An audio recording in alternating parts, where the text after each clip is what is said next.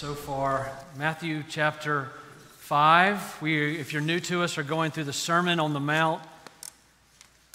This is Jesus speaking to his disciples. He's allowing others to hear, but he's pulling his disciples aside and saying, Here's what it looks like to live as a follower of Christ. I gave you a, an outline tonight, and there's fill in the blanks because uh, some of you sleep during my sermons. And kids, make sure your parents fill this out. And if you need to help them, you will. Maybe it'll keep some of you awake. Uh, Andy Lee, who's across the other side of the world somewhere, which we won't tell, uh, he sent me a text and said, Is it a mad lib? And I said, No, Andy, it's not a mad lib. And he said, Well, here's my answers for the mad lib. He filled in horse, fast, blue, gumbo, Georgia football sleepily. So, if you were to read Andy's uh, guess on what the sermon's about, the horse is in fast condition, the blue has a gumbo character, the Georgia football has a sleepily calling. So, um, that's not it. You'll have to wait and see. It's good to laugh because there's a lot in the world that makes us cry. We need to laugh, we need to celebrate, but there's a lot of suffering. As I was watching Casey tell those beautiful words, I could look out across this congregation and see many others who don't have the stories of victory tonight. They have stories of real fear and pain and sadness, uh, real disappointment. Just think about the headlines of the last two weeks. These are the ones that came to my mind. There are many others. The first, Eliza Fletcher from Memphis, brutally killed. What, what hit us so hard about that was not just this mother of young children and how it happened, but that this church that is, has been so close to us a sister church for so many years. We all felt that terribly. And then, as that church was dealing with that pain of that, the next couple days, there was a women's, 200 women were at a Bible study, and they had to go down on lockdown because there was a shooter on the loose, just indiscriminately killing people. In Canada, there were stabbings, multiple people killed. Ukraine and Russia are still at war. The CFO of Bed Bath and Beyond jumps from a high rise to take his own life. There's a lot of suffering in the world. Those are just the headlines that came to my mind. What is the hope? What is the answer? Well, surprisingly, what we see in our text tonight is that Jesus intends for the answer to be the light of Christ lived through you and me. For you to be so seasoned by the gospel that you are salt to a decaying world around you. Jesus intends for Christ followers to be the light of the world, embodying the light of Christ to a dark, decaying, deadly world. Let's look at it together. We're going to do as we have been doing and read all of the Sermon on the Mount. And by the way, ever since Ken McHurd got here, I've not said this yet, but since he's 12 feet tall, they raised this. And I feel like I could put my chin on it. Um, it's, it's not funny, okay? It's discrimination. Here we go Matthew 5. Seeing the crowds, Jesus went up on the mountain, and when he set, his, when he sat down, sat down, his disciples came to him. And he opened his mouth and taught them, saying, Blessed are the poor in spirit, for theirs is the kingdom of heaven. Blessed are those who mourn, for they shall be comforted. Blessed are the meek, for they shall inherit the earth. Blessed are those who hunger and thirst for righteousness, for they shall be satisfied. Blessed are the merciful, for they shall receive mercy. Blessed are the pure in heart, for they shall see God. Blessed are the, the peacemakers, for they shall be called sons of God. Blessed are those who are persecuted for righteousness' sake, for theirs is the kingdom of heaven. Blessed are you when others revile you and persecute you and utter all kinds of evil against you falsely on my account. Rejoice and be glad, for your reward is great in heaven. For so they persecuted the prophets who were before you. And then our text for this night You are the salt of the earth. But if the salt has lost its taste, how shall it be, how its saltiness be restored? It is no longer good for anything except to be thrown out and trampled under people's feet. You are the light of the world. A city set on a hill cannot be hidden. Nor do people light a lamp and put it under a basket, but on a stand, and it gives light to all in the house. In the same way, let your light shine before others so they may see your good works and give glory to your Father who is in heaven. Oh, Holy Spirit, in these moments together, would you capture our hearts and our minds and overcome our wills and cause us by your grace to be the salt and light of Jesus Christ? We pray it in Jesus' name. Amen. Salt and light. This is what Jesus says we are. Salt, primarily a preservative. A preservative. If someone uh, was fishing in the Sea of Galilee and they, they caught a fish, they wouldn't come home and throw it in the ice box. They wouldn't put it in the freezer. They wouldn't put it in the refrigerator. They would coat it in salt. It would draw the moisture out. It would preserve the fish. It's also, salt is an enhancer. It brings flavor, it brings out the goodness that is inherent. Jesus says, follower of Christ, you are the salt of the earth. You bring out the good, you bring it to life. You bring preser- preservation in a world of decay. And, Christian, follower of Jesus, you are light. You penetrate darkness and you bring truth and beauty into a world that is dying and in the darkness. You are salt and light. Just three things to see in this text this evening. The first, the world is in desperate condition. The world is in desperate condition. The very fact that Jesus says salt and light are necessary means that there must be decay, there must be rot, there must be something that needs preserving. And the very fact that Jesus says you are light means that there is darkness. I don't have to tell you that the world is messed up. I don't have to tell you that your own heart is messed up. I don't have to tell you that there's a fallen world and a fallen devil, and you yourselves are fallen. You know that. The world is, in, is broken, the world is in desperate condition. It needs salt. It needs light. It needs preservation. It needs truth.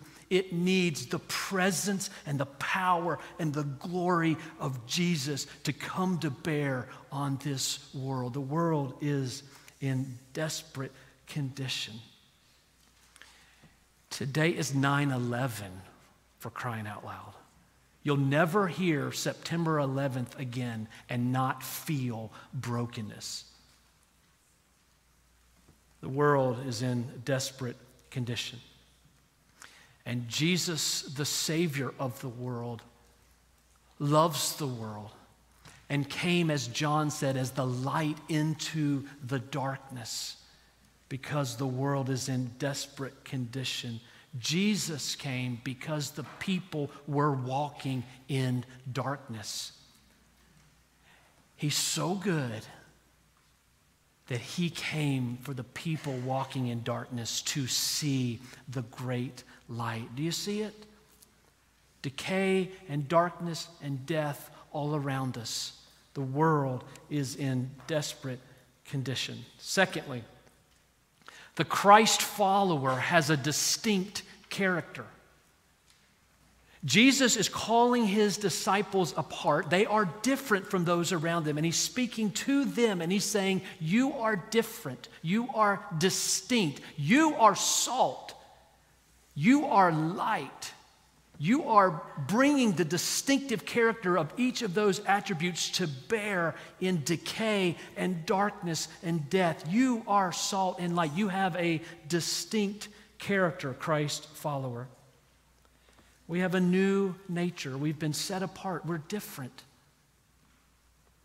This verse, Ephesians 5, verse 8, speaks of this. For at one time you were darkness, but now you are light in the Lord. Walk as children of light. Now, now think about this. At one time you were darkness, now you are light. What has changed?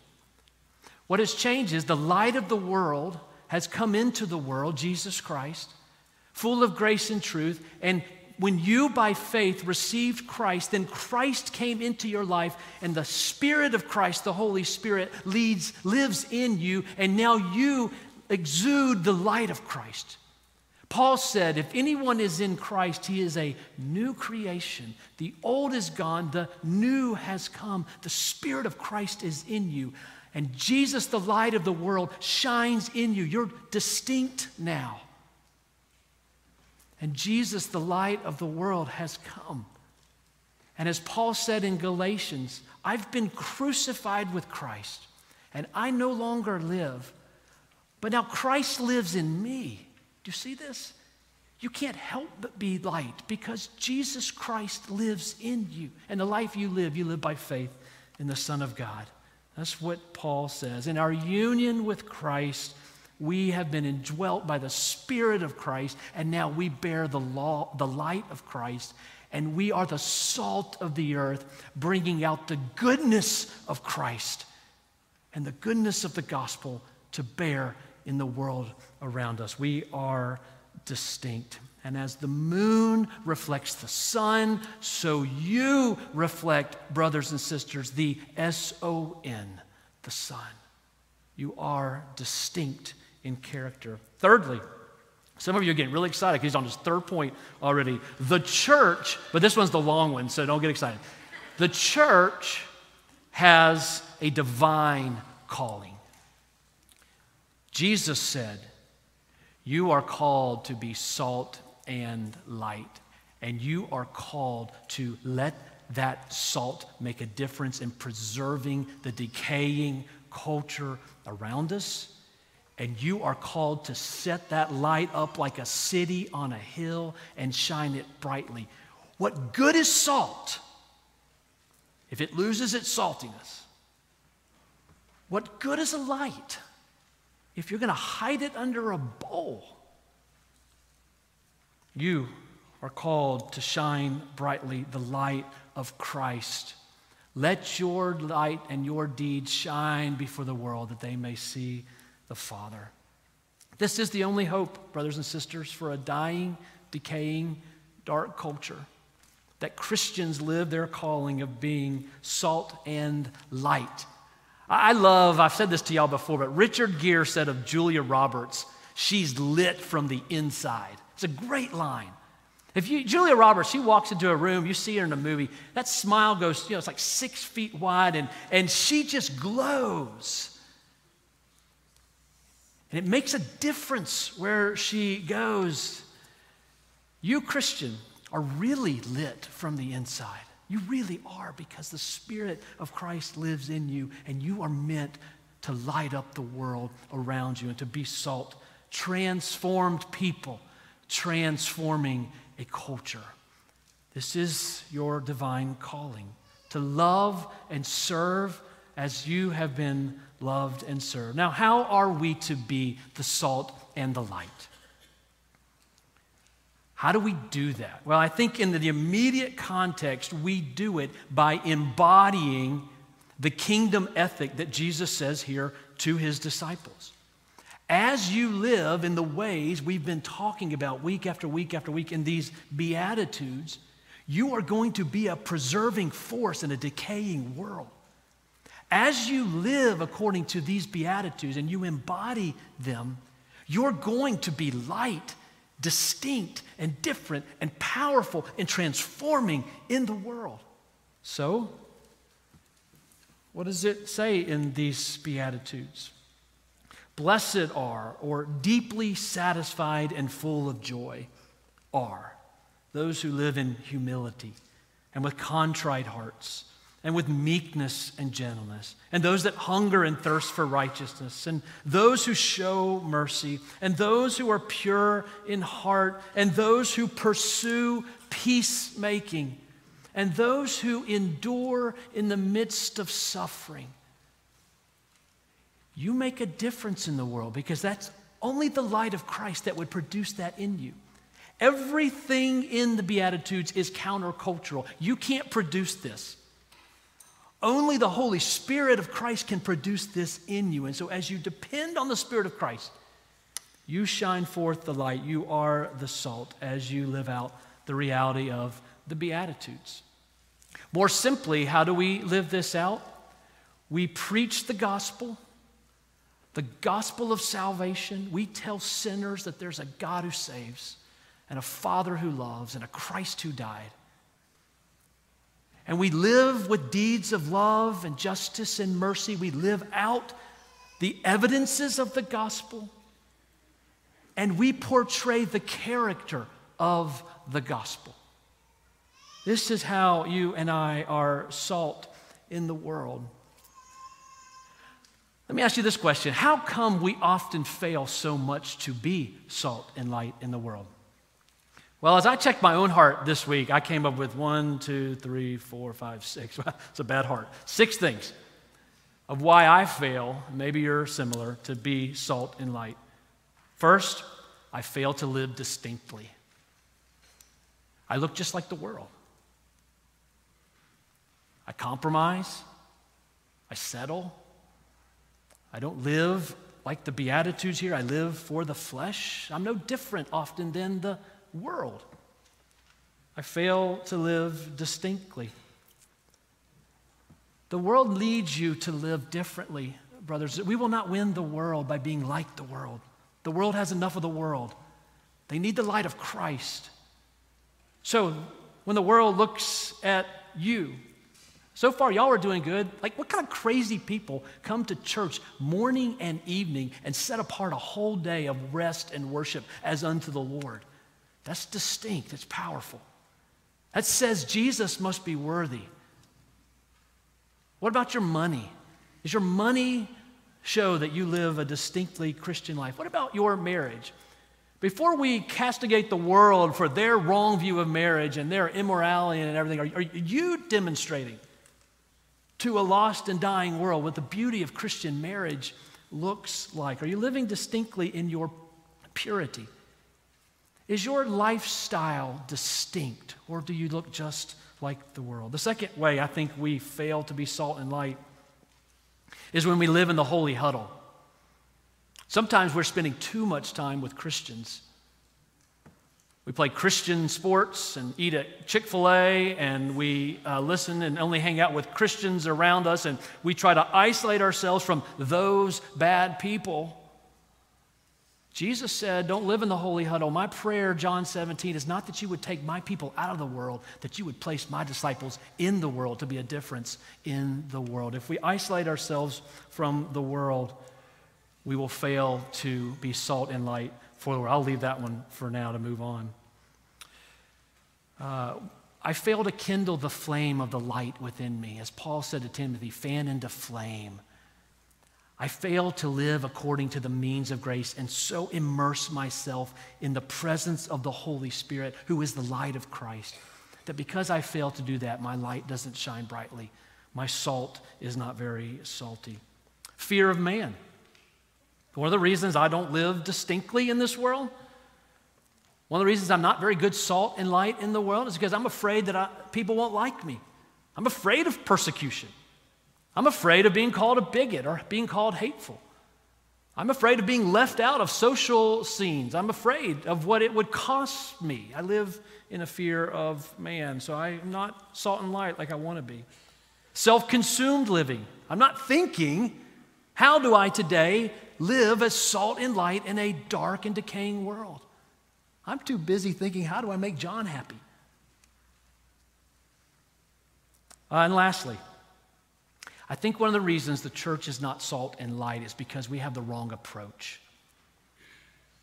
We will not reach a lost and dying and dark and decaying world by telling the world how bad they are, by criticizing the world, by judging the world. We will win the lost world by being such beautiful salt and light that the world is dying to have the beautiful Christ that we have.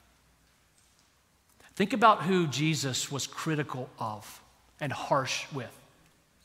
Did Jesus hold up banners in Jerusalem and say, uh, How dare you? You are so bad. Uh, you know, and, and pick on any social issue of the day and, and, and, and proclaim to people, You're awful people. Woe to you, tax collectors. Woe to you, prostitutes. Or did Jesus welcome sinners and eat with them? Who was he harsh with? Pharisees, self righteous, religious leaders, those who were misusing the truth of God's word. We won't win the world by criticizing the world. We will win the world by being salt and light and different in the midst of the world, but not hating the world. Jesus came full of grace and truth. We won't compromise who God has called us to be. Our hearts are held captive, our consciences are held captive by the Word of God. What else do we have? We can't. But we can be the most loving and kind and gracious and merciful people, knowing, but for the grace of God, we would be there too. I have a friend from a long time ago, a good friend. I haven't seen him in years, but I see his posts on Facebook and they're awful. None of you know him, so this is safe. And I never respond to him, so you won't find out who he is. I hope. But I think to myself, this is ugly. To, to, to bear the name of Jesus and scorn the world and, and tell the world how bad they are, that's not Jesus. That's not salt and light. I'll leave that and, and wrap this up in this way. I, I was going to take the time tonight, and I won't. But write these two passages down. If you want a good understanding of what it means to be salt and light in a decaying and dark culture, what Peter says in 1 Peter chapter 2, verse 9 through 17, and 1 Peter 3, 13 through 17. I think that Peter explains what Christian salt and light looks like in a dark and decaying world very well. Let me just uh, begin the initial descent. You know how they say that, and then you've got 20 more minutes? Well, here you go. Um, the good news is it works. Did you see this in the text? When you live as salt and light, verse 14, you are the light of the world. A city set on a hill cannot be hidden. The way that God has created things, the light always penetrates the darkness. The darkness never wins. And even the smallest amount of light makes a difference. And even the smallest amount of salt makes a difference. Have you ever been with somebody and like they're just, you're sitting at the table and they are going to town on the salt shaker and you're like, good grief, that's like just a little. You're not going to taste the food anymore. You're just going to taste the salt. What is going on? Just a little, even makes a difference. It works. Being salt and light pushes back the decaying culture. It stops the dam of the rushing waters that are ready to, to sweep the culture away. And God's common grace, Christians who live like salt and light do make a difference. Being salt and light works in God's economy. And secondly,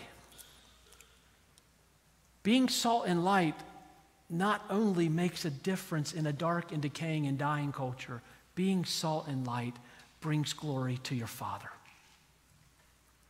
When you live distinctly Christian, when you embody the Beatitudes, when you preach the gospel of grace, when you live out the gospel in deeds of love and justice and mercy, when you embody the character of Christ, who is the light, your father smiles. Did you see it? Look with me at the very end. In the same way, let your light shine before others so that they may see your good works and they give glory to your Father who is in heaven. Three quick analogies, stories, something, okay? First, Casey Larson, in her suffering, in her doubts, in the uncertainty, in the fear, in her honesty and vulnerability. She would not have brought this on herself. But people are seeing her good works in being a faithful disciple and follower of Jesus. And Jesus is getting the glory. Your Father in heaven is glorified. Many of you know my father, mid 80s, has Alzheimer's, and he says very few things and he repeats the same things over and over and over. He was in the hospital, an outpatient sort of hospital in Greenville for six weeks because of some infection he caught getting heavy antibiotics into him. Six weeks. My mom would drive over every single day for six weeks. She would go into the room, and my dad, she said, would say essentially every day the same thing to the nurse or nurses or medical staff that walked in. He would say, Good morning. Do you know that God loves you? Do you know that God loves you so much he sent his only begotten Son to die for you? That's a lot of love. And he would say it over and over and over and over. And it's light and it's salt and it's beautiful and God gets the glory. Eliza Fletcher the one who was killed in Memphis. You know, our connection to that church has gone back 20 or so years, and our beloved Pastor George is there, preached a marvelous funeral yesterday morning. We've known many of those pastors and many families in that church, and really they feel like a sister fellowship to us. So when Eliza Fletcher went missing, and it was Alyssa Preston who first posted on there, pray for the safe return of my friend. And uh, I, honestly, I wanted to ignore the story because I can't deal with the own pain in my own world instead of the pain that's out there. But you couldn't ignore this story. And then you find out the brutal killing. And then someone posted Eliza singing This Little Light of Mine. Off key, uh, to her little girls at Hutchison School during COVID. A teacher of little children t- singing This Little Light of Mine and it doesn't sound good, and it has been played over and over and over and over, and millions of people are hearing because of this one who was the light testifying to the light. That this little light of mine, the light of Jesus that is in me, is going to shine. Yesterday at the funeral, this woman sang this incredible rendition of This Little Light of Mine. It's pushing back the darkness. It's awful. What happened to her is awful. And there are no words. There's no way to make it seem okay, but even in the midst of that decay and that darkness and that death, the light is shining. It wins, it pushes back the darkness, and Jesus uses you and me to be the salt of the earth and the light of the world. And when we are, it works and God gets the glory. What a way to live. Let's pray. Lord Jesus, we thank you for your word. And we thank you that you are the light of the world and that you have come into the darkness and the darkness cannot overcome it, and that we are, as your children, new creations, and we are your light living through us. Help us to be faithful, salt and light in a dark and decaying and dying world for the glory of Jesus, our Savior, who is the light of the world. We pray it in Jesus' name. Amen.